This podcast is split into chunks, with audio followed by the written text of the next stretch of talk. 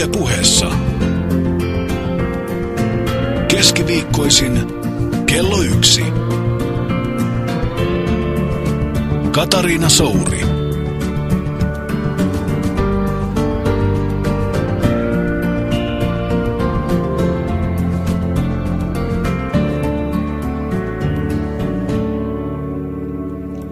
Psykiatri Carl Gustav Jungin mukaan ihminen, joka ei ole liekeissä, ei ole mitään. A man who is not on fire is nothing. Tämä on Yle Puhe ja minä olen Katariina Souri. Tänään vieraanani on mies, jolla on intohimo. Se on niin palava ja lähes kaiken läpäisevä, että on aivan pakko yrittää selvittää, mitä löytyy sen taustalta, mistä palo pohjimmiltaan on lähtöisin. Tervetuloa näyttelijä ja intohimoinen kalamies perhokalastaja Jasper Pääkkönen. Kiitos paljon. Mitä mieltä sä oot tuosta Jungin väitteestä, että ihmisen on oltava tulessa, muuten valo sammuu, ei ole lämpöä, ei ole mitään, ihminen jää jotenkin kaksiulotteiseksi? No nyt kun sä vähän avasit sitä tavallaan, esitit siitä ton oman jollain tavalla niin kuin pehmentävän tulkin, tul, tulkinnan, niin, niin tota, joka ei ole niin jyrkästi ilmastu. Oliko tämä jotenkin raju tämmöinen palava no, ihminen? No, ne, no ei ehkä, ei, ehkä vaan se, niin kuin, että ei ole mitään. Sillä niin kuin, että hyvin niin kuin jotenkin äh, kauhean armottomasti todetaan, että ihminen, joka ei ole tulessa, ei, ei ole yhtään mitään.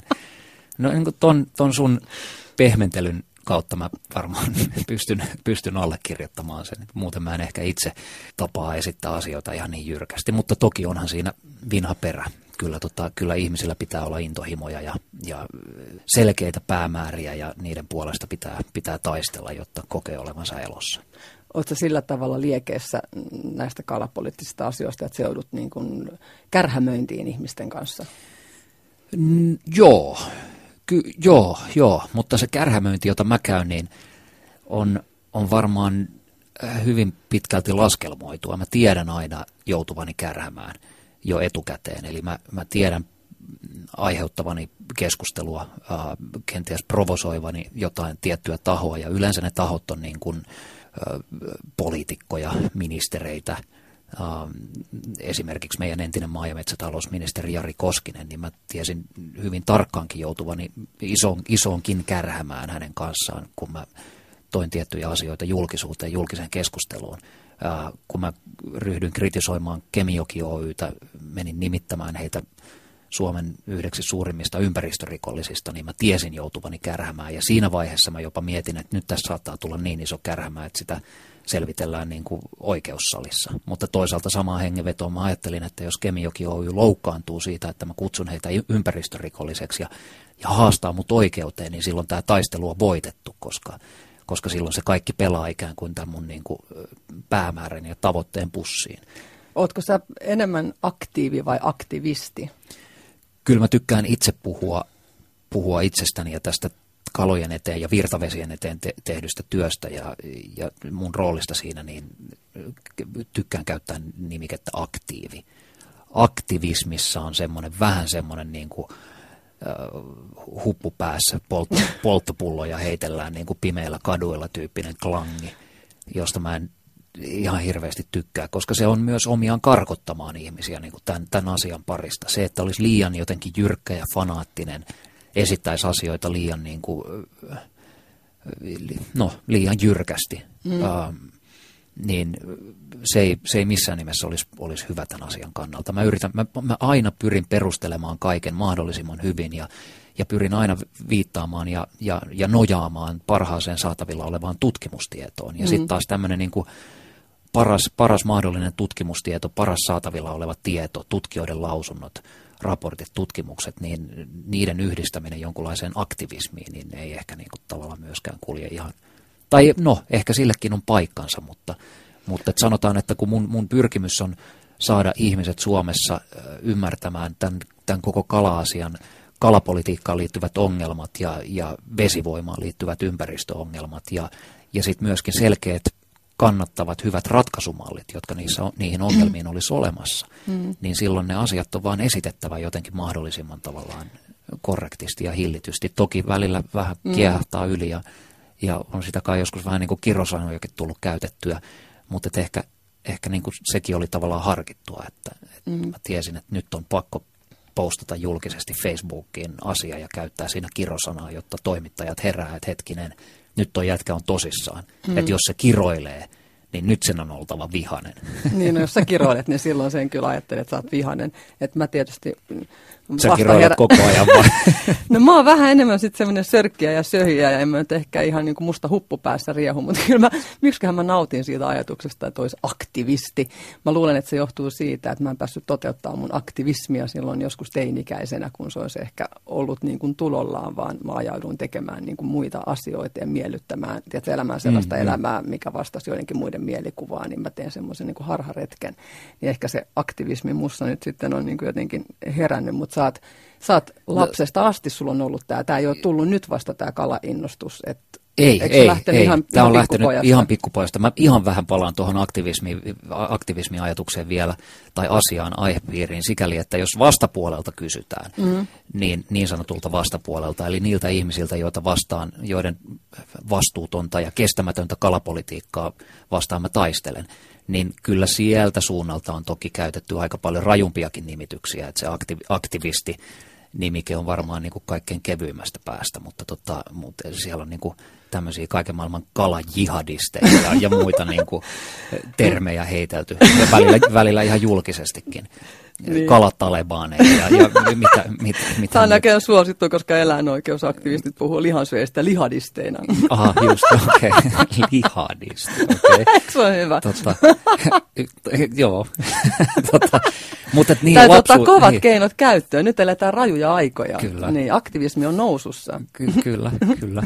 Ja osittain ihan syystäkin monessa, monessa asiassa. Tota, um, mutta niin, lapsuudesta ja, ja kalahommista, niin, niin kyllä, kyllä, mä, kyllä mä oikeastaan niin ihan jo varmaan syli-ikäisenä valinnut oman taistelun ja, ja tota, tavallaan sen intohimon ja kiinnostuksen kautta. Ja mä oon kuulemma ollut, ollut niin kuin fanaattisen kiinnostunut kaloista ja kalastuksesta. Ja Miten se ilmeni? Ensimmäinen, ensimmäinen onkireissu, jossa mä oon ollut mukana, on ollut joskus kaksivuotiaana, kun ollaan tota serkkujen mökillä jossain Puumalassa oltu järvellä soutuveneessä onkimassa ahvenia ja saatu kuulemma iso, iso ahvensaalis, niin se on tehnyt muuhun niin valtavan lähtemättömän vaikutuksen, että mutsi, mutsi ja Fajan mukaan mä oon sen jälkeen ollut niin kuin äidin ompelulangan kanssa onkimassa pihakaivolla ja vessanpöntöllä ja, ja, ja, ja, tota, ja keittiön lavuaarilla ja sillä ei ollut mitään väliä, että sieltä ei voi saada kalaa. Että tavallaan se ajatus vaan siitä, se niin kuin Entä kun niitä synttärijuhlia, missä oli ongintaa sieltä verhon takaa?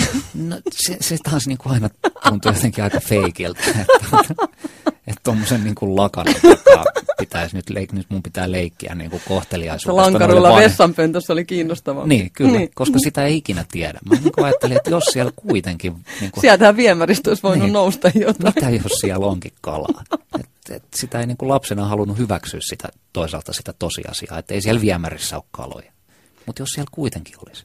Mutta tota, mut joo, siitä, siitä se sitten on lähtenyt ja ihan tämmöisen niin kuin mato, mato-onginta muistojen tarhaikäisenä, kun on oltu matoonkimassa milloin, milloin perheen kanssa. Ja ehkä semmoinen ensimmäinen konkreettinen muisto mulla on siitä, että mutsi ja faija on ollut jossain mattolaiturilla pesemässä Helsingissä.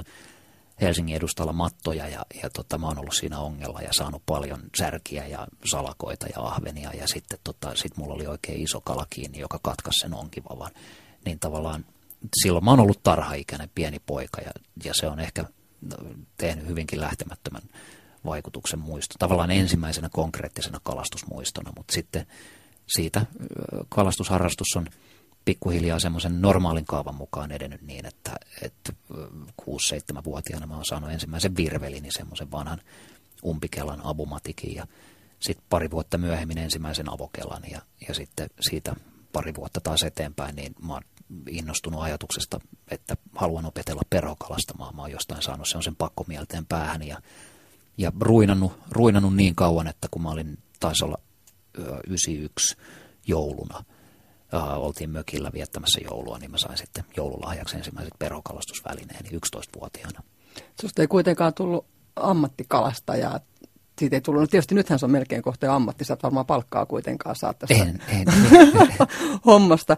Mutta sä kuitenkin oot näyttelijä, sä aloitit salatuissa elämissä ja oot tehnyt sen jälkeen monia tärkeitä ja palkittuja rooleja – mutta et ponnistanut teatterikorkeakoulusta sille uralle. Miten siinä tapahtui? Miten se valikoitu tämä näyttelijän ammatti? Se meni oikeastaan niin, että kun mun faija on, on teatterinäyttelijä, mä oon kaikki, kaikki niin kuin lapsuuteni viettänyt sitten teatterin käytävillä pyörien siellä, milloin, tota, milloin ihan vaan niin kuin päivähoidossa tai iltahoidossa ja milloin sitten itse näyttämöllä. Et mä muistaakseni yhdeksänvuotiaana ensimmäistä kertaa olin, olin kaupunginteatterin suurella näyttämöllä, näyttelin tuossa Huomenna hän tulee, siis Waiting for Godot, näytelmässä sitä lasta, joka siinä on. Ja sitten seuraavan kerran taas pari vuotta myöhemmin samalla suurella näyttämöllä toisessa isossa näytelmässä jotain lapsiroolia, niin sitten mä oon tavallaan niin kuin pienestä pitäen kasvanut siihen ajatukseen, että että tämähän on hauskaa ja tämähän on kiehtovaa ja tämä on semmoinen maailma, missä mä haluan olla aikuisenakin, koska, koska mä tavallaan kasvoin sen maailman sisällä.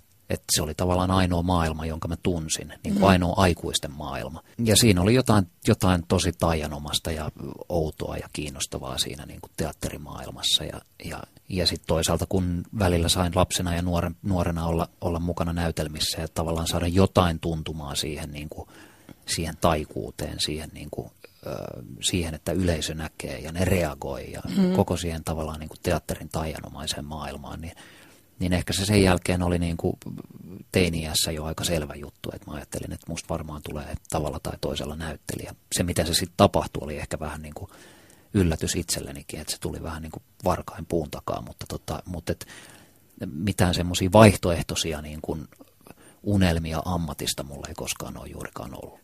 Mutta tuli heti jotenkin mieleen tietysti, katselee näyttelijän lapsia, teatterien käytävät ja kiireinen isä, niin olisiko, kato kun mä haen tätä selitystä sille sun kalainnostukselle, niin onko siinä joku tämän tyyppinen, että, että se kalastaminen olisi ollut se aika, milloin ollaan perheen kanssa, isän kanssa yhdessä, jotain rauhallista yhdessä aikaa, koska mulla on jostain Korppoosta, meillä oli Korppoossa mökkiä ja siellä tota, minäkin kovasti kalastelin ja, ja kyllä ehkä vähän brutaalisti verkoilla sun mielestä. Ehkä, mä tiedän, että tykkää verkkokalastuksesta, mutta, mutta kampeloita sieltä, sieltä nostettiin ja kyllä mä niitä kolkka, kolkkasin ja, ja perkasin ja, ja ja siihen liittyy vaan niin ihanaa sitä yhdessäoloa ja siellä mökillä ja rauhassa ollaan ja, ja, ja kallioilla syödään sormiista savustettua kampelaa. Onko se muuten niin, että kampelaa ei enää tule korppoossa, näin mä oon kuullut?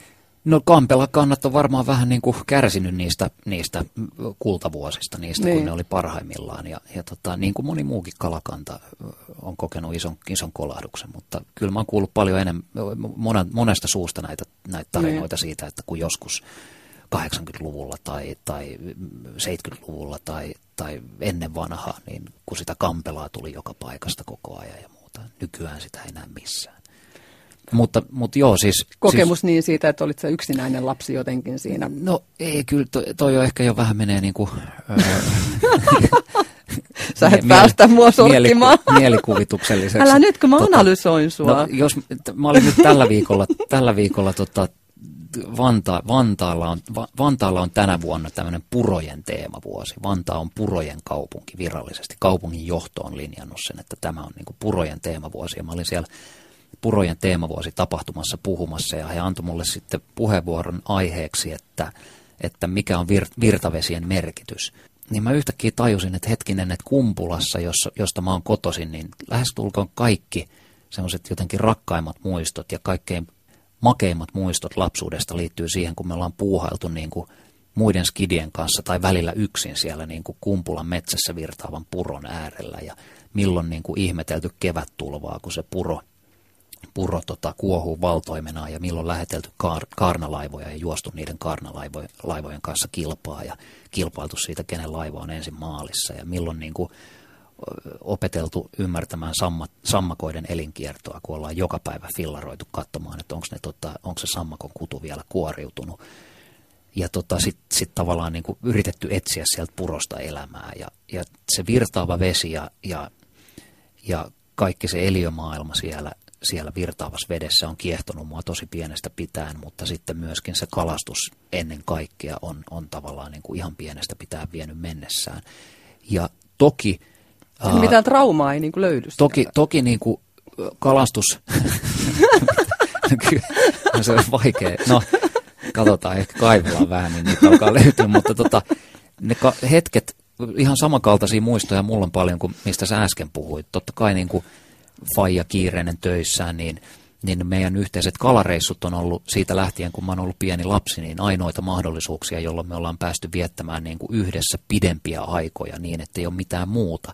Mutta silloinkin me ollaan tavallaan oltu tekemässä yhdessä jotain asiaa, jotka, josta molemmat ollaan oltu äh, innostuneita ja kiinnostuneita. Ja, ja, ja se on kuitenkin aina tullut se, se, tota, se, se intohimo on aina ollut lähtöisin niin kuin musta. Et Faija on pienenä ollut kalasta ja se on, se on Kuhmosta kotoisin, jossa on kymmeniä koskia, kymmeniä taimenkoskia, mutta, mutta silloin oli kalastusharrastus kuollut kokonaan. Ja sitten kun mä oon yhtäkkiä niin kuin kaupunkilaispoikana vaatimassa, että, että mun on pakko oppia kalastamaan ja mun on pakko päästä kalaan, niin sitten se sai yhtäkkiä kimmokkeen palata takaisin. Niin Eli hän jotenkin ujutti sulle sen innostuksen, että hän ei pääsi vaan, omia... Ei vaan, mä, mä, mä, mä ujutin kyllä hyvinkin onnistuneesti sen oman innostukseni siihen, että sen oli pakko taas opetella niin kuin kalastamaan. Että sen oli pakko lähteä viemään, kun mä olin niin fanaattinen. Ja niin. siinä perhokalastuksen opettelussa kävi ihan sama juttu, että mä oon niin kuin päättänyt, isovanhempien mökillä Ruotsissa näin, kun järvellä oli veneessä joku perhokalastamassa, ehkä vuosi oli 89-90 tai jotain, ja mä katsoin, että mitä noi tekee. Mm. Että toi siima niin kuin vastavalossa vielä oikein sillä elokuvallisesti niin kuin viuhuu ilmassa ja näytti, että sitä siimaa on loputtomiin ilmassa ja sitten näytti, että siellä siiman päässä ei ole mitään ja sitten ne vielä sai jonkun kalan.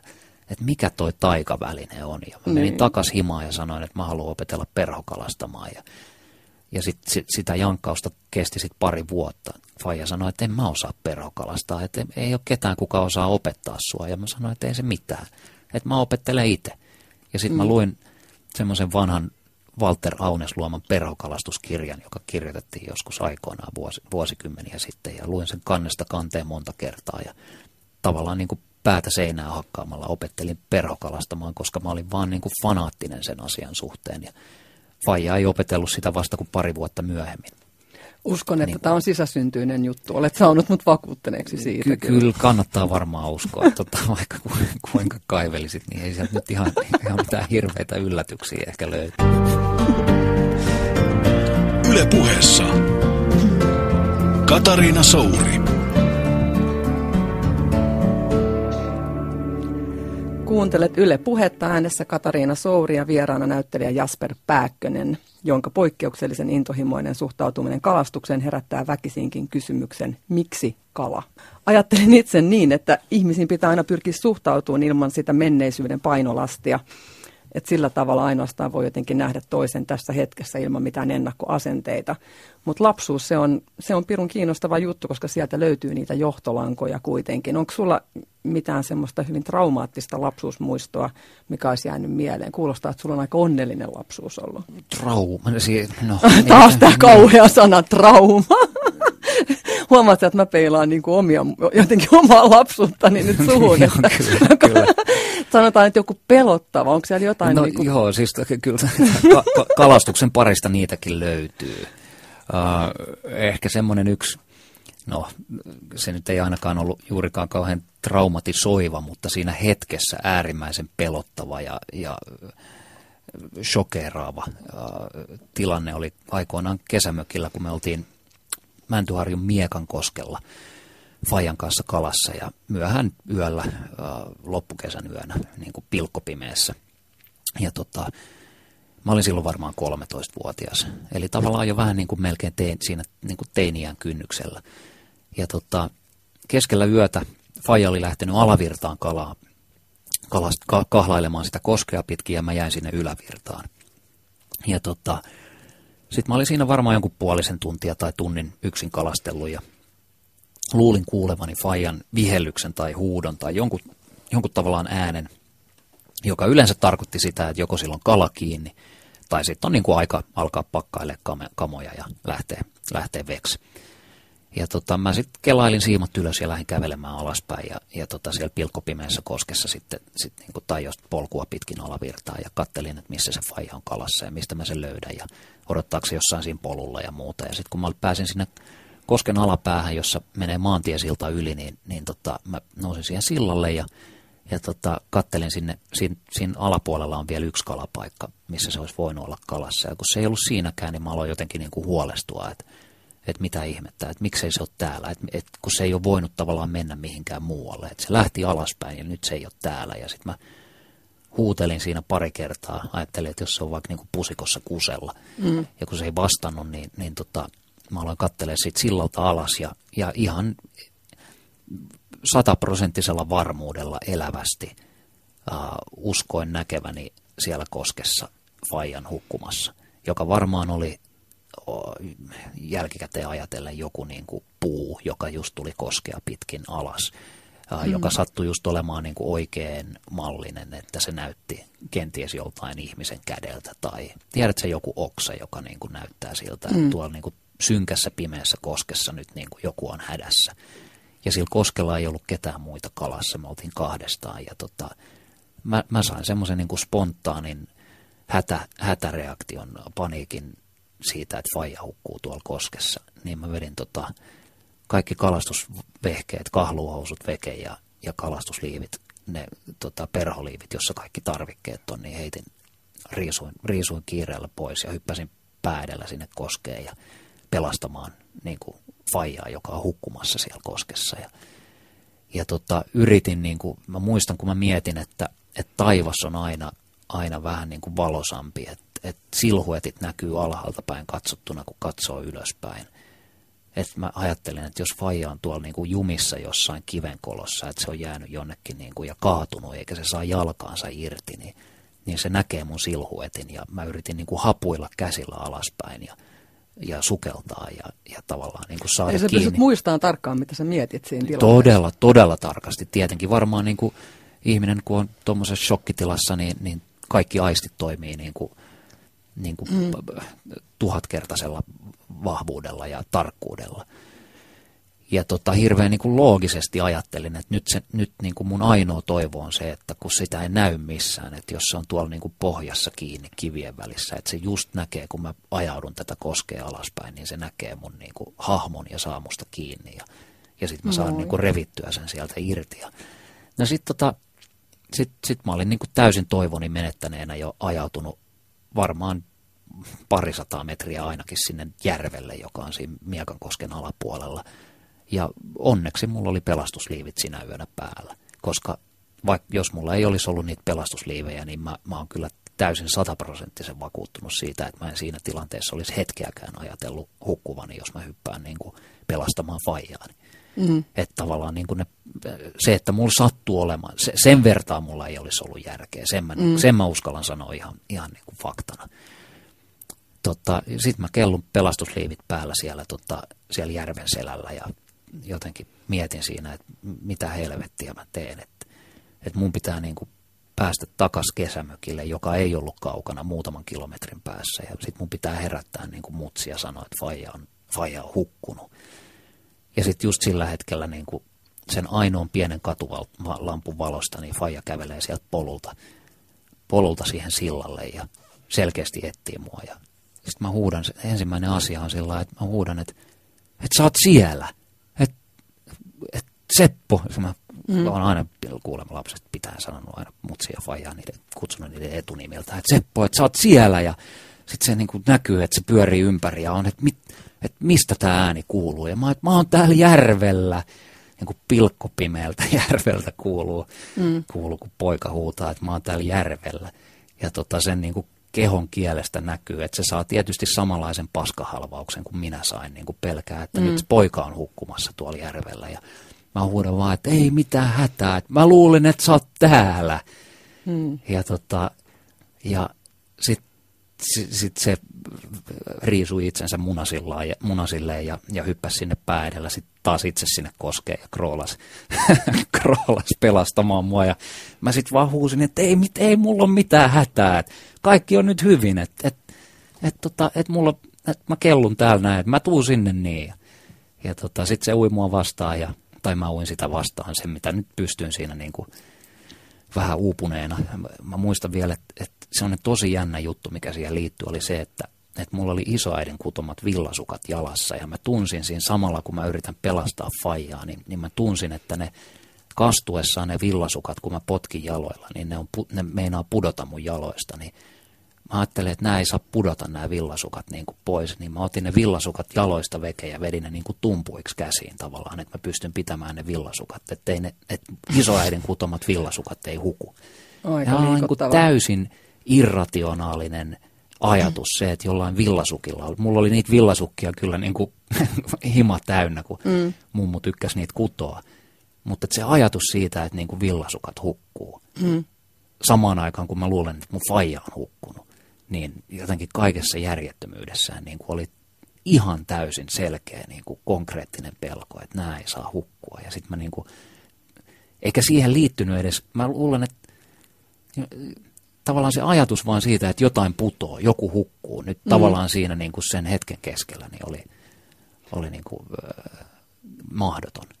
Miten tuo kokemus on vaikuttanut myöhemmin? Onko, se, onko sulla mitään kuoleman pelkoa jäänyt siitä tai hukkumisen pelkoa? Ei, no kun mä en ollut tietenkään, kun mä en itse ollut tavallaan, että et se, se läheltä piti tilanne liittyy vaan siihen, että mulla sattuu olemaan ne, ne, tota, ne pelastusliivit päällä. Mm. Et kun mä en ikinä kertaakaan ollut lähellä itse siinä hukkua. Mutta tavallaan, et, että sun isä olisi hukkunut, niin tuliko siitä joku semmoinen hukkumiseen liittyvä? Sä et... ei, ei, ei juuri. Ei, mm. it, ja, no, tätähän mä en muistanut ollenkaan. Mä, tämä on ihan aktiivisesti jotenkin varmaan unohtanut. Tota, mulle kerrottiin sitten vuosia myöhemmin ää, mun mutsia Fajan ajatus, tulkinta siitä asiasta oli se, että, että kun me ollaan oltu, kun mä oon ollut tosi pieni, me ollaan oltu meidän tuttujen mökillä Pilpalassa ja ollaan soudeltu uh, jokea ylöspäin, niin mm. mä oon, mä oon tota, ollut siellä soutuveneen keulassa ja sanonut, sanonut yhtäkkiä, että tuolla on joku tuolla joessa. Mm. Ja, tota, ja sitten että mikä ei, ei, mä oon niin kuin tarhaikäisenä, että mikä mm. ei siellä ole ketään. Ja tuolla on, joku on tuolla joessa ja odottanut, osoittanut siitä soutuveneen keulasta alaspäin. Ja sitten kun joku on vilkassut siitä niin kuin reunan yli, niin siellä on ollut niiden naapuri hukkuneena siellä joen pohjassa. Eli mä oon niin kuin tavallaan lapsena löytänyt hukkuneen ihmisen joen pohjasta. Herra Jumala. Ja se on asia, mitä mä en itse muista lainkaan. Et, et, et, siis olit sä, muistitko nyt vasta sen uudestaan? No nyt mä muistin sen niin kuin tavallaan osana tätä tarinaa. Mä, mulle kerrottiin se niin kuin, sit kun mä olin ehkä muutamia siis... vuosia sen jälkeen, kun tämä, tämä Miekankoski-tapaus oli sattunut. Niin, niin. niin, tota, niin, niin se oli sitten ehkä mun mutsia Fajan tulkinta siitä, että mitä mä oon saattanut, että se on jostain alitajunnasta kummunut tämmöinen asia, mitä mä en itse tavallaan tiedosta tai, tai ole ymmärtänyt. Hui kauhea. Sulla on pelottavat jutut. Just.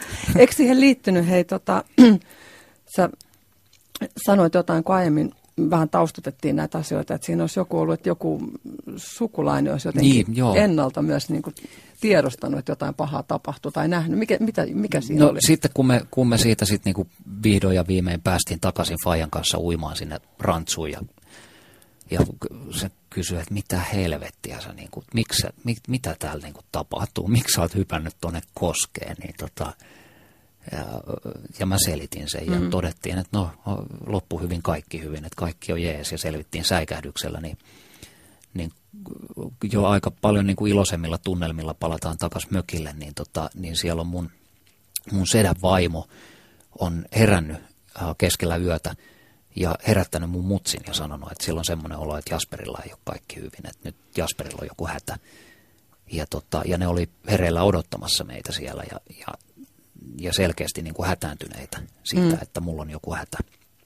Et, et Raikulla, mun sedän vaimolla, oli niin kuin täysin selkeä käsitys siitä, että mulla on, mulla on nyt joku, joku pielessä, että jotain on tapahtunut.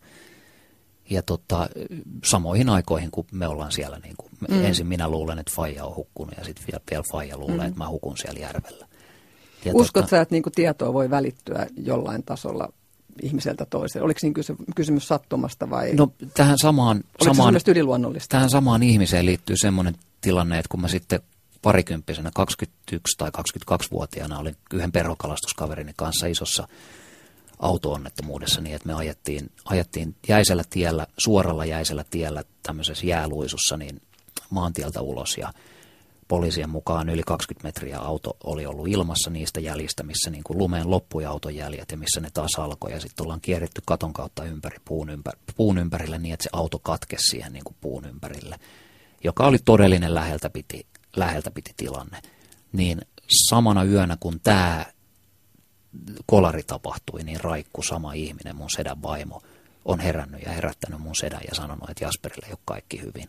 Ja soittanut mun mutsille ja sanonut, että Jasperille ei ole kaikki hyvin. Niin mun on tosi vaikea, vaikka mulle ei olekaan, mä en ole esimerkiksi lainkaan uskovainen ihminen ja mä uskon muutenkin vähän ehkä normaalia vähemmän yliluonnollisiin asioihin, mutta siitä huolimatta tämmöiset niin kuin yhteensattumat on vaan täysin mahdottomia yhteensattumia. Kun sille ei ole tapana mm. soitella niin kuin harva se viikko tai harva se kuukausi, että Jasperille ei ole kaikki hyvin. Että, että se ei ole niin, niin kuin, niin. kun se on sanonut nämä asiat ääneen eikä, mm. eikä, eikä silloin ollut mitään mahdollisuuksia luonnollisestikaan tietää, tietää mistään, vaan ne on tapahtunut samaan aikaan. Niin. Oletko pyrkinyt selittämään sitä itsellesi tätä? En, musta on ehkä niinku mielenkiintoisempaa vaan todeta, että, että tota, et, ei tälle ole olemassa mitään järkevää selitystä ja, ja tämmöiset asiat on hyväksyttävä ja maailmassa on paljon energioita ja yhteyksiä ja asioita, joita me vielä ei, ei, ei tieteen keinoin osata, osata selittää. Kenties kenties joskus tulevaisuudessa, kenties meidän niin kuin ymmärrys koko tästä niin kuin universumista ja kaikista, kaikista, kaikista energioista ja todellisuudesta niin tulee tieteenkin kautta kenties joskus vielä selittämään näitäkin asioita, mistä sitä tietää. Ylepuheessa Katariina Souri.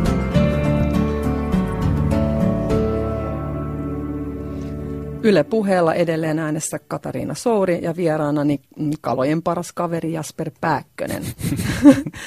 no, yritän tässä parhaani mukaan selvittää kalastamiseen ja kalapolitiikkaan liittyviä intohimoja ja niiden taustoja, että sitä mikä saa ihmisen noin voimakkaasti ää, liikkeelle jonkun asian puolesta ja miksi ne kalat sulle on niin tärkeitä. Ja ainakin Carl Gustav Jungin mukaan, niin unet kertoo tosi paljon meidän semmoisesta perimmäistä motiiveista. Näetkö sä minkälaisia kalaunia? Kyllä mä näen kalaunia aika paljonkin, mutta mä, mä, mä oon vähän huono muistamaan unia. Mä oon vähän niin kuin laiska analysoimaan niitä tai ylipäänsä muistelemaan niitä. Että, että jos mä herään, herään oikeastaan minkä tahansa laisen unen jälkeen, niin mulla on ehkä taipumusta vaan vähän niin kuin kohauttaa hartioita ja todeta, että no niin, se olipa semmoinen uni ja sitten se on niin kuin tavallaan pyyhkiytynyt pois. Sun kannattaa kokeilla kirjoittaa ylös niitä koska sä kirjoitat ylös ja sitten sä pohdit niitä seuraavana päivänä tai sinä päivänä ja seuraavana ja ne voi tulla mieleen ja sitten monta kertaa myöhemmin, niin mä, mä väitän, että sieltä alkaa löytyä jonkinlaisia semmoisia niin kuin kiinnostavia draaman kaaria, mitä sä varmaan näyttelijänä hyvin pystyt tulkitsemaan ja analysoimaan ja arvostamaan. Ehkä, ehkä, kyllä, ehkä se näin on, mutta se, jotenkin se on ollut mulle aina vähän niin kuin vieras, vieras ajatus. Ja Miten sun nukkuminen muuten? Nukahdat sä helposti? Joo, joo kyllä mä nukun ihan hyvin. Tota, ehkä joskus, joskus, jos on niin kuin paljon työkiireitä ja stressiä ja, ja mulla on ollut joitain semmoisia kausia, että, että niin kuin nukahtaminen on saattanut kestää tunnin tai, tai kauemmin, joka on mulle aika tavatonta, niin, niin mä oon huomannut, että, että tämmöisten niin kalastustilanteiden niin kuin jossain mun suosikkikoskilla – kalastushetkien niin kuin, kuvittelu ja sen, sen tavallaan sen niin kuin kalastustapahtuman ajattelu niin, niin tota, rauhoittaa mielen ja, ja saa nukahtamaan aika nopeastikin. Että tavallaan niin kuin se, että mä yhtäkkiä mielessäni kahlaan Kuhmon pajakkakoskea, jossa mä oon oppinut kalastamaan, oppinut kalastamaan ensin virvelillä taimenta ja sitten perholla mm. taimenta, mm. oppinut perhokalastamaan, niin mä niin kuin käyn mielessäni läpi niitä pajakkakosken eri kiviä – erilaisia kuohuja. Ja, ja vaikka mä oon käynyt Kuhmossa 2000-luvun taitteen jälkeen, siis 15 vuoteen, niin mä vieläkin muistan Kuhmon pajakkakoskesta niin kuin valtaosan niistä semmoisista tietyistä kohdista, minkä takana tai edessä tai vieressä on käytännössä aina taimen ja miten se kohta pitää kalastaa. Mistä, mistä niin kuin kulmasta siihen kannattaa heittää pintaperho niin, että se ui, ui, tota, ui niin kuin sopivassa driftissä. Eli va- va- va- vapaasti virran mukana kelluen niin kuin oikein siihen kalan näköikkunaan, jotta se voisi näköikkuna. Kala Ihan mahtava. näköikkuna. kyllä, kyllä. Luonnollisesti. Ja no, noihin ajatuksiin sä sit nukahdat. Mulla nimittäin on kyllä aika No paljon. et, et, kyllä säkin varmaan nukahtaisit, jos mä riittävän kauan puhuisin sulle. Voisit hei nauhoittaa mulle tuollaista puhetta oikeasti? Mä voisin kuunnella luureilla ja sitten sen kosken ja virran kuvauksia ja kiviä ja kaikkea. Oikeasti. Hei, siitä voisi tehdä bisneksen tämmöisiä nukahtamiskasetteja. Oikeasti. Ja sitten oli se, se oli kanssa niin se, se perho vai mikä viehe, kun se siellä siiman päässä lentää ja kaikki nämä. Kyllä. Ihan loistava. Myös kuin häkä. Kun kansakunta nukkuisi, nukkuisi kuin tukki. koska mu, mulla on aika paljon narsistisempia niin kuin, ajatuksia. Kun mä yritän nukahtaa, niin mä rupean miettimään sitä, että jos, jos mä olisin Jumala, mä voisin päättää. Niin Okei. mä, mulla olisi kaikki mahdolliset voimat maan päällä, niin kuin tämmöisiä mielettömiä narsistisia kuvitelmia, että miten mä muuttaisin maailmaa. Ja nyt ne on muuttunut viime aikoina, ne on muuttunut tietenkin tämmöiseksi, miten mä pelastan kaikki, kaikki tuotantoeläimet ja, ja miten kaikki ihmiset, jotka söis mitään eläintuotteita, ne tulisi kauheita vatsanväänteitä ja myrkytysoireita ja kärsimyksiä ja maailma pelastuu. Ja mä en tiedä, miten, toimiskohan toi mun myynti, toi kasetti nauhoitettuna nämä mun puheet un, unen saavuttamiseen. Musta, musta tuntuu, että se vei myös unet aika, aika, aika monelta. Me, mennään vähän erilaisissa sfääreissä nyt. Tota. Huomaat, että me ollaan aika lailla toistemme niinku vastavoimia. Kyllä, Meillä kyllä. on niinku samantyyppisiä niinku pyrkimyksiä, ajatuksia, mutta me tavallaan toimintatavat on niinku vastakkaiset. Kyllä. mutta jos palataan tota, noihin kaloihin, niin eikö kalat, ne nukkuu, eikö silmät auki? Ne on lähellä pohjaa siellä meren pohjassa tai järven pohjassa. Joo, no mulla, se osa kaloista mulle on aina ollut vähän sellainen mysteeri, koska me kalastetaan, niin kuin, kalastetaan monesti läpi vuorokauden tavallaan, ja ka, kalat, niin kuin, kalat syö ää, vähän milloin sattuu. Että tavallaan mä en ole ikinä ymmärtänyt, että milloin ne niin kuin, loppujen lopuksi oikein niin kuin, nukkuu, tai on tavallaan jonkunlaisessa niin kuin, passiivisessa, ää, kenties niin kuin, uneen viittaavassa tilassa. Mutta että kyllähän nekin tietysti lepoa tarvitsevat. Silmäluomiahan niille ole, ei. Ei. Ja se onkin, kato, mä aina mietin, että minkä, minkä, takia nyt tulee niin kuin todella ala-astetasolta, esikoulutason tota, biologian tunti, oppitunti. Eikö mä Tota- yritän koko ajan mennä sinne niinku symboliikan puolelle, tiedätkö, Niin. että en niinku sinne biologian puolelle, vaan... Mutta vaan- miksi, miksi, miksi, kalat ei ole, ole, ole, miksi kalat on tavallaan niin kuin luonnonsuojelun väli, semmoinen väliinputoaja? Miksi kukaan ei ole ikinä ollut kiinnostunut kalojen suojelusta juurikaan? Miksi luonnonsuojelujärjestöt ei suojele meidän niin kuin sukupuuton partaalla olevia kalakantoja käytännössä lainkaan? Mm. Kun kaloille ei ole silmäluomia, kun ne ei pysty sillä räpyttelemään niin kuin söpösti ja sitten ne ei ole, Siis luulet oikeasti, sit ne ei on- ole pörrösiä ja tota, semmoisia suloja, vaan, sulosia, vaan ne on tota, limasia, kylmiä otuksia niin kuin vedessä. Niin. Niin. Se on ihan oikeasti vähän tällainen huumorin varjolla, niin mä uskon, että se on aika suuri syy siihen, että, että kaloja ei suojella yhtä innokkaasti kuin, kuin vaikka söpöjä nisäkkäitä. Mutta onko kaloilla sulle tota, minkäänlaista symbolista merkitystä, koska nehän symboloi siis perinteisesti tunteita ja sitä tiedostamatonta ja tiedon syvyyksiä ja muuta, niin onko niillä mitään sellaista symbolista merkitystä sulle? Katot mua ihan kuin mä olisin hullu. niin, katonkin. Ehkä- Pupillit laajentuneina. Ja, ja, Eh, Ehkä tämä katse, katse oli enemmän sellainen, että nyt mulla on jo todella tyhjää. Mit- Miten mä vastaan Mä sain sut hiljaiseksi. kysymykseen? No mennään sitä kautta, että, että tota, ne symboloi transformaatiota.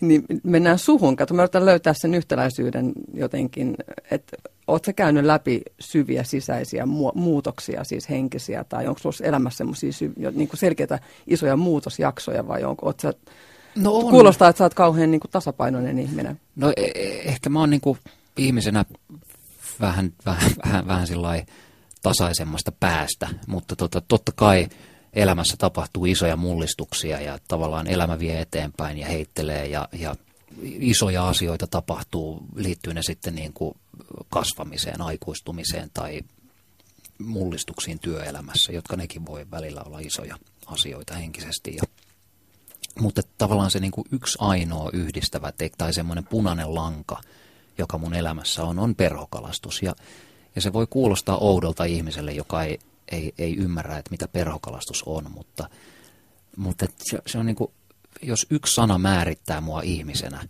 niin, niin se on perhokalastus. Mä oon ensisijaisesti perhokalastaja. Ja sitten sit sen jälkeen muuhun voi liittää muita niin kuin tavallaan määreitä tai, tai titteleitä tai m- mitä ikinä. Mutta e-, ensisijaisesti mä koen, että et, et syvällä sydämessäni mä oon niin kuin perhokalastaja. Ja perhokalastusharrastuksena on muokannut mua enemmän ihmisenä, muokannut mun luonnetta, kasvattanut enemmän kuin, kuin mikään muu asia.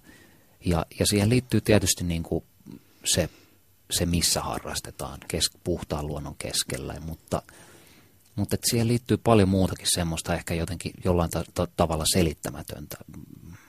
Musta niin kuin tuntuu, että perhokalastuksen parissa kasvaneet ihmiset on, on harvinaisen jotenkin täyspäivisiä, tä, täyspäisiä ja, ja tervehenkisiä, terveet, terveet arvot omaavia ihmisiä.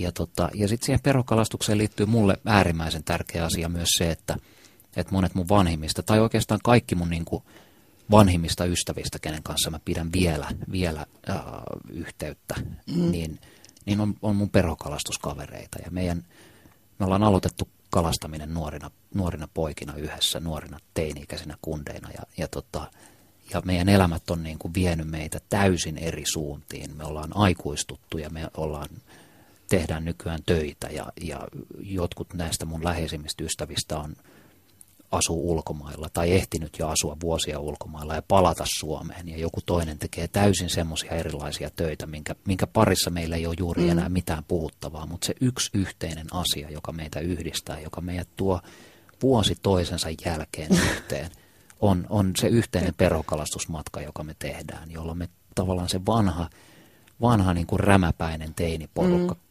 kokoonnutaan taas yhteen ja meidän kaikki jutut lähtee siitä, mihin ne viimeksi jäi. Vaikka niin. me ei vuoteen nähtäisi, niin, niin mitään ei ole tava, mikään ei ole muuttunut. Mm.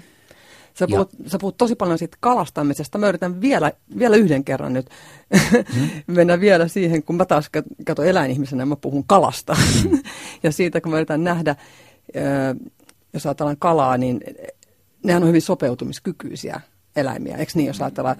Onko se muuten, no, onko se fakta, että esimerkiksi kampela, kun, onko se niin kuin oikeasti sopeutumiskykynsä myöten niin kuin muuttunut sellaiseksi, että se on niin kuin oikeasti ryhtynyt uimaan toisinpäin? Ja, eli nyt mä Tiedätkö Kampelan muodonmuutoksesta? Joo, tai siis en ihan tarkalleen sitä, että mikä se tavallaan hakea, niin Sä millään tasolla samastu kaloihin, et? No, en, en, mä, en mä, tai sua, kiinnostaako sinua ni, enemmän niin kuin se kalastus sinällään no, vai kalojen niin kuin elämä?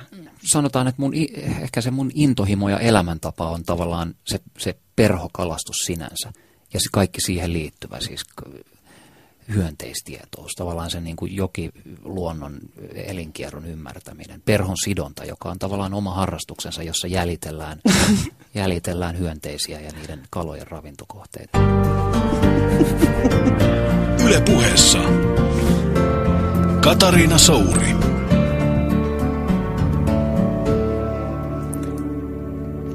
Kuuntelet Yle Puhetta.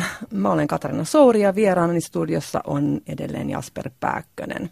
Olemme puhuneet paljon kaloista ja tekin kalastuksesta. Sulla on varmaan joku huikea kalatarina, mikä on jäänyt mieleen. Mä nimittäin itse, mulle ei paljon kalatarinoita, ne Kampelan kalastamiset ja sitten on se semmoinen kuin Tenojoella mä oon ollut joskus kalassa ja, ja, ja tota, sitten kun mä myöhemmin luin, mä en saanut sieltä mitään lohia, mutta myöhemmin kun mä luin tästä, miten nämä, nämä lohet sitten sieltä lähtee, kun ne niiltä kutupaikoiltaan vaeltaa sinne, sinne jäämerelle ja sitten ne saattaa tuhansia kilometrejä siellä uida ja, ja sitten palaa, oliko se niin, että koiraskalat palaa niin kuin vanhempina ja ne naaraat nuorempina sinne aina sinne samaan, mm. niin toisinpäin, joo. joo. Ne palaa sinne samaan, samaan jokeen nousee vastavirtaan että on tehnyt mielettömän vaelluksen ja sitten ne vastavirtaa nousee sinne ja, ja taistelee itsensä sinne, löytää sen kumppanin. Ja, niin siellä sitten on se kalamies Jasper Pääkkönen niin kuin, nostamassa sen kalan sieltä, sieltä joesta. Niin, niin onko sulla tässä mitään semmoista, koetko se mitään semmoista niin kuin empatiaa niitä kaloja kohtaan vai onko, mitä sä... No kalastus on niin kuin tavallaan yksi semmoinen pitkän linjan – varmaan maailman kuuluisin lohen suojelija, tämmöinen islantilainen vanha, vanha harmaantunut herrasmies Orri Wigfusson oli, oli mun vieraana, vieraana Suomessa semmoisessa eduskuntaseminaarissa puhumassa kaloista ja kalastuksesta ja lohien suojelusta. Ja, ja tota, sitten joku kysyi siltä siellä niin kuin hirveän kärkkäästi ikään kuin, että mitä järkeä siinä on, että te seisotte siellä joessa ja saatte sen lohen ja sitten se päästetään pois. Päästätte pois kaikki kalat? En kaikkea. Mä syön, jokaisen kalareissuun kuuluu, kuuluu tavallaan niin kuin kalan, kalan syöminenkin. Välillä Tykkää sitä syödään kal- enemmän. Tykkään, joo. joo. Ja se Orri, Orri sitten niin katto vaan jotenkin sitä kysyjää ja, ja totesi, että et, tai sanoi vaan, että et we don't have to kill everything we love. Että ei meidän ole pakko tappaa kaikkea, mitä me rakastetaan. Mutta mut sitten myös samaan hengenvetoon totesi, että, että lohen kalastus on niinku selittämätön, tämmöinen lohen perokalastus esimerkiksi, selittämätön asia ja se fanaattisuus, joka siihen liittyy. Siis lohen kalastuksesta on kirjoitettu enemmän kirjoja kuin mistään urheilulajista esimerkiksi maailmassa. Lohen kalastuksesta on kirjoitettu enemmän kirjoja kuin maailman suosituimmasta urheilulajista jalkapallosta, joka kertoo siitä niin kuin järjettömästä niin kuin intohimosta, jolla ihmiset lohihulluudesta suoraan. Siis ihmiset Oot tulee hulluksi. Ky- ky- kyllä, mä varmaan jollain tavalla no, Tuleeko sun mieleen olen. se, että se kala on sen kauhean pitkän vaelluksen no, tehnyt? Lohihan tekee se... niin kuin maailman eeppisimmän vaelluksen tietyllä Sehän tavalla. on mieletön sankaritarina ja sitten siinä on niin kuin surullinen. Se joutuu väistelemään monet vaarat ja monet verkot ja pyydykset ja, ja löytämään. Sehän on siis yksi maailman isoista mysteereistä, että ainakin tällainen niin kuin tavan tallaajalle, että miten se lohi löytää sinne sen pitkän, se ui Atlantin poikki jonnekin Grönlannin vesille ja, ja tota, syö siellä itsensä isoksi ja palaa takaisin kutujokeensa. Niin kuin sanottu, ne pienimmät, pienimmät jotka palaa, on koiraskaloja ja naaraat yleensä ehkä palaa sitten vähän myöhemmin, vasta toisena vuonna. Ja, ja löytää kaikkien niiden, niiden vuosien jälkeen ja kuljettujen kilometrien jälkeen siihen samaan jokeen, missä se on kutenut, tai anteeksi syntynyt mätimunasta. Mm. Ja, tota, ja vielä sama, tavallaan sen saman joen pieneen sivuhaaraan, jossa, jossa se... Onko sitä pystytty selittämään, mitä on sille, on, tähdistä tai jostain? On sille olemassa erilaisia, erilaisia selityksiä, tavallaan se hajujälki ja, ja sitten tota, joku magneettinen, magneettinen niin kuin, suunnistuskyky, äh, magneettikenttien mukaan suunnistaminen. Siitä on nyt vähän niin kuin kai kahdenlaisia teorioita olemassa, eli mitään niin kuin konsensusta ei tieteellisessä mielessä ole. Mutta, mutta vielä ehkä nyt vastatakseni tuohon kysymykseen siitä niin kuin empatiasta, niin, niin tämmöiseen nykyaikaiseen kalastuskulttuuriin kuuluu joka Suomeenkin vihdoin ja viimein on rantautumassa, niin kuuluu myös äärimmäisiin, äärimmäisyyksiin viety vastuullisuus. Et varmaan voisi sanoa, että kaikkein vastuullisinta olisi lopettaa kalastus kaikissa muodoissa kokonaan – se olisi ikään kuin se vastuullisin mahdollinen mutta eikö teko. Tämä, eikö mutta fosforia pidä saada pois sieltä vesistöstä? ei, ei. Joku sanoi, että kalas, kalastamisen myötä saadaan fosforit pois vesistöstä. No joo, se on ehkä maa- ja metsätalousministeriön virkamiesten propagandaa, jolla Niinkö? perustellaan poistokalastushankkeita. No hyvä, tämä kerron kaikille vegaaneille ilosanomana. yleisölle. Ei, ei, ei kaloja, kaloja kalastamalla niin ratkaista Itämeren rehevöitymisongelmaa. Hyvä, eli mun ei tarvitse vegaanina ryhtyä suomaan kalaa ei sun ole pakko syödä sitä, tota, mutta se vastuullisuus, tavallaan se, että tehdään, että kuka, et, kalastus ei tule loppumaan. Kalastus on Suomen suosituin harrastus. Meillä on tällä hetkellä 1,7 miljoonaa kalastajaa Suomessa, siis 5,5 miljoonan ihmisen maassa. 1,7 miljoonaa ihmistä ilmoittaa harrastavansa kalastusta jossain muodossa. Me tullaan aina jatkamaan kalastusta ja ympäri maailmaa tullaan jatkamaan kalastusta, niin sen kalastuksen muuttaminen mahdollisimman kestävään ja vastuulliseen muotoon, eli käytännössä sen saaliin käsittely ja, ja tota, hellävarainen, jos saa saaliksi uhanalaisen yksilön, niin, niin se tulee päästää pois. Sitä mm. ei saa tappaa. Siis uhanalaista kalaa ei missään olosuhteissa saa tappaa, vaikka se Suomessa onkin laillista. Vaikka niin kuin kauppaketjut, niin kuin Kesko ja mm. S-ryhmä perustelee sitä, että ne myy uhanalaisia kaloja kalatiskillään sillä, että se on laillista niin kuin absurdein mahdollinen, röyhkein mahdollinen väite, mitä voi, millä voi perustella vastuutonta toimintaansa. Se, se että, että suhtaudutaan kalastukseen vastuullisesti ja muutetaan kalastuskulttuuria vastuullisempaan suuntaan, vapautetaan niitä uhanalaisia kaloja, mm. otetaan saaliksi niitä kal, kaloja niistä kalakannoista, jotka kestää sen, sen saalistamisen, jotka kestää sen syömisen, eikä, eikä tavallaan niin kuin vaarannu siitä. Vapautetaan suvun jatkamisen kannalta ne kaikkein tärkeimmät yksilöt, eli, eli suuret naaraskalat, jotka on kaikkein tehokkaimpia arvokkaimpia sen suvun jatkamisen mm. tavallaan niiden kalakantojen kehittymisen ja elinvoimaistumisen kannalta. Otetaan saaliksi niitä kaloja, jotka tavallaan on, kokonsa puolestaan on kaikkein vastuullisin valinta.